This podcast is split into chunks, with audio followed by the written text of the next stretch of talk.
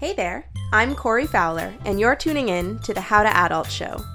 This is your go to guide for all things adulting, where we walk you through the answers every time you hear yourself asking, Why didn't anybody teach me this stuff in school? From personal finance 101 to careers and business advice to managing your health and wellness, we're here to give you tangible advice, tips, and tricks to help you start succeeding in any and every area of your life. I know you've got this adulting thing, as long as you've got the right info. I'm your host, Corey Fowler, and this is the How to Adult Show.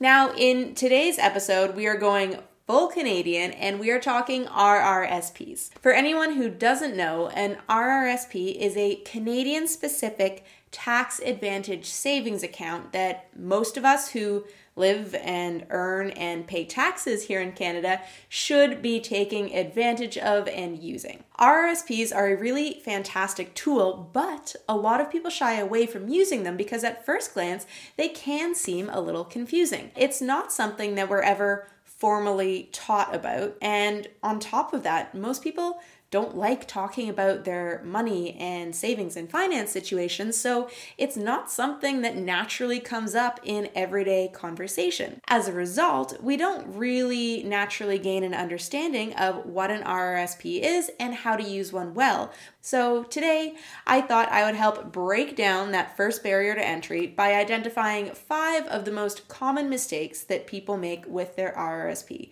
so that you can avoid making these same pitfalls.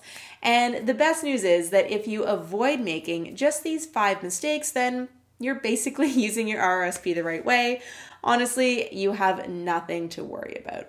So, if you've been feeling a little bit lost every time you hear the word RRSP and it sounds really big and scary, and if you want to start saving and investing money for your future, but you don't entirely understand how to use your RRSP properly to do this, then Stick around through this episode. It's a quick and easy one, I promise.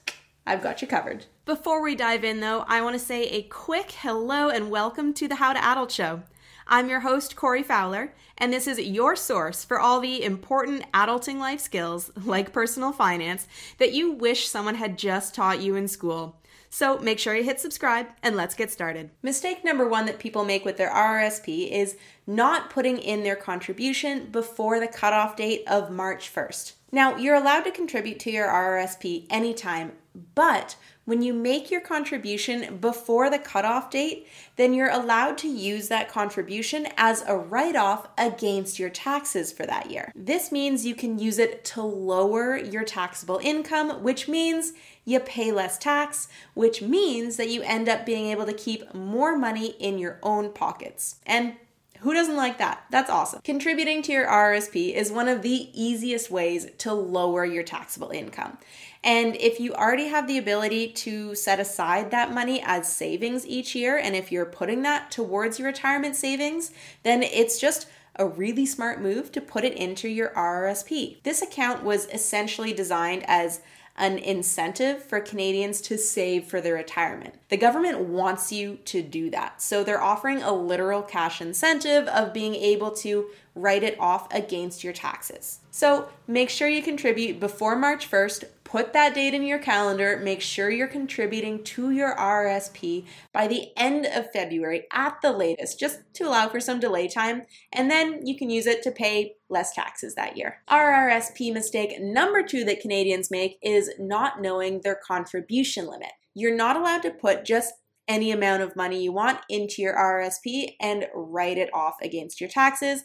And you're also not limited by your employer match if you have that. You're allowed to contribute 18% of your previous year's income to your RRSP. This means that last year, if you earned $100,000, then this year you're allowed to contribute $18,000 to that account. If you contribute more than the allotted 18%, there will be a financial penalty. Conversely, many people will under contribute to their RRSP because they're just contributing the percentage allotted for their employer match.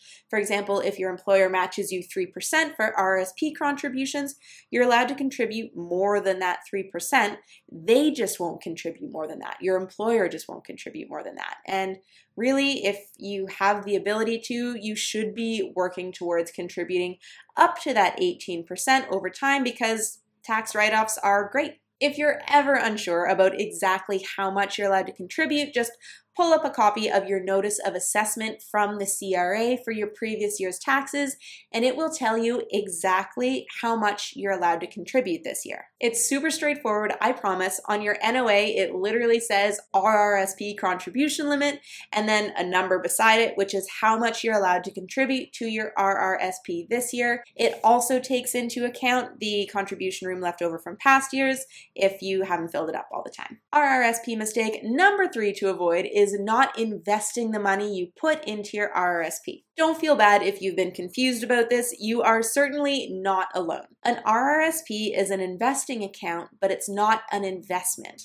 RRSP is just the name of the account. And once you've contributed money to that account, you need to use it to buy investments with. Just letting the money sit there, maybe earning a basic interest rate from the bank, if you're lucky, won't do you much good. RSPs are designed to promote a long term buy and hold investment strategy, which you've heard me talk about in other videos, because you shouldn't be planning on accessing that money anytime soon, anyways, and you're actually penalized for taking money out of that account early. It's designed to be the perfect place to buy index funds or mutual funds and then to sit back and sit on them for long periods of time to let that money grow. If you just put that money into your RSP and never invest it though, it's just going to lose value over time as inflation rises and the value of your dollar decreases and the account won't be doing what it's designed to do and actively working and helping you grow wealth the way that it's supposed to. So again, to clarify, RRSP is not the investment, it's the account that you use to put money into and then you buy investments within that account and that money can grow tax free. Mistake number four that a lot of people make with their RSPs is they don't name a beneficiary. In theory, you're going to contribute and grow a lot of money in this account over the course of your lifetime, and should something happen to you before you get access to that money, you can choose who the money goes to. Now, maybe in your case, if you already have a will you're happy with, then you can just name your estate as your beneficiary and it will get divided up according to your will.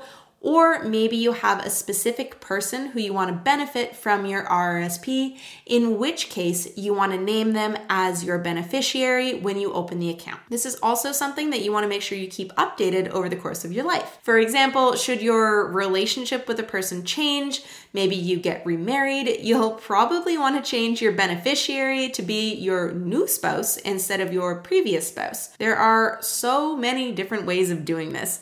And the point is just to be aware that this is a choice that you can make when you do the paperwork to open your RRSP. You can also update it, and it probably is something that you want to just set reminders every once in a while to go back and make sure that your RSP information like this is updated over the course of your life. And finally, mistake number five to avoid making with your RRSP is contributing money that you expect to need to access one day in the near future. The idea with your RRSP account is that you start contributing and investing when you're young, and that you don't touch that account until your retirement age and can access it without penalty. If you're looking for a place to save money for a down payment, then an RRSP is not the best place to save it.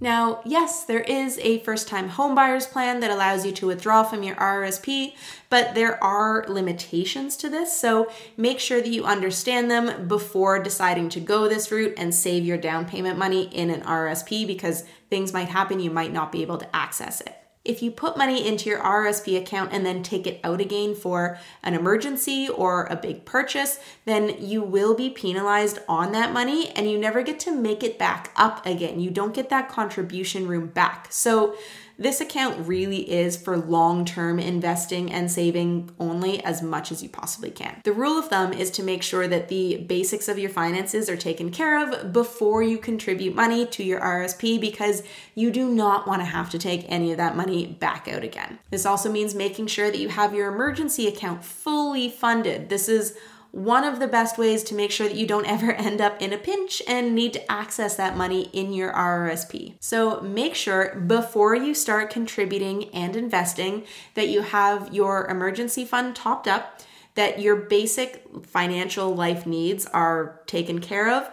And also, you want to make sure that you're not carrying any high interest consumer debt like credit card debt. The one exception to this that you can consider is that if you're offered an employer match for RSP contributions, then if you're able to, then you should absolutely be taking advantage of this because it can end up being a fair amount, a lot actually, of free money over the course of your working life that you'd otherwise just be leaving on the table if you don't take advantage of your employer match. So, if you just manage to avoid these five common RRSP mistakes, then you can feel pretty confident that you're using your RRSP properly, responsibly, and taking good care of your future. Truly, if you just avoid these pitfalls, then you're doing really, really well, like really well. And you'll be amazed by how much wealth you can accumulate for your retirement just by using your RRSP properly.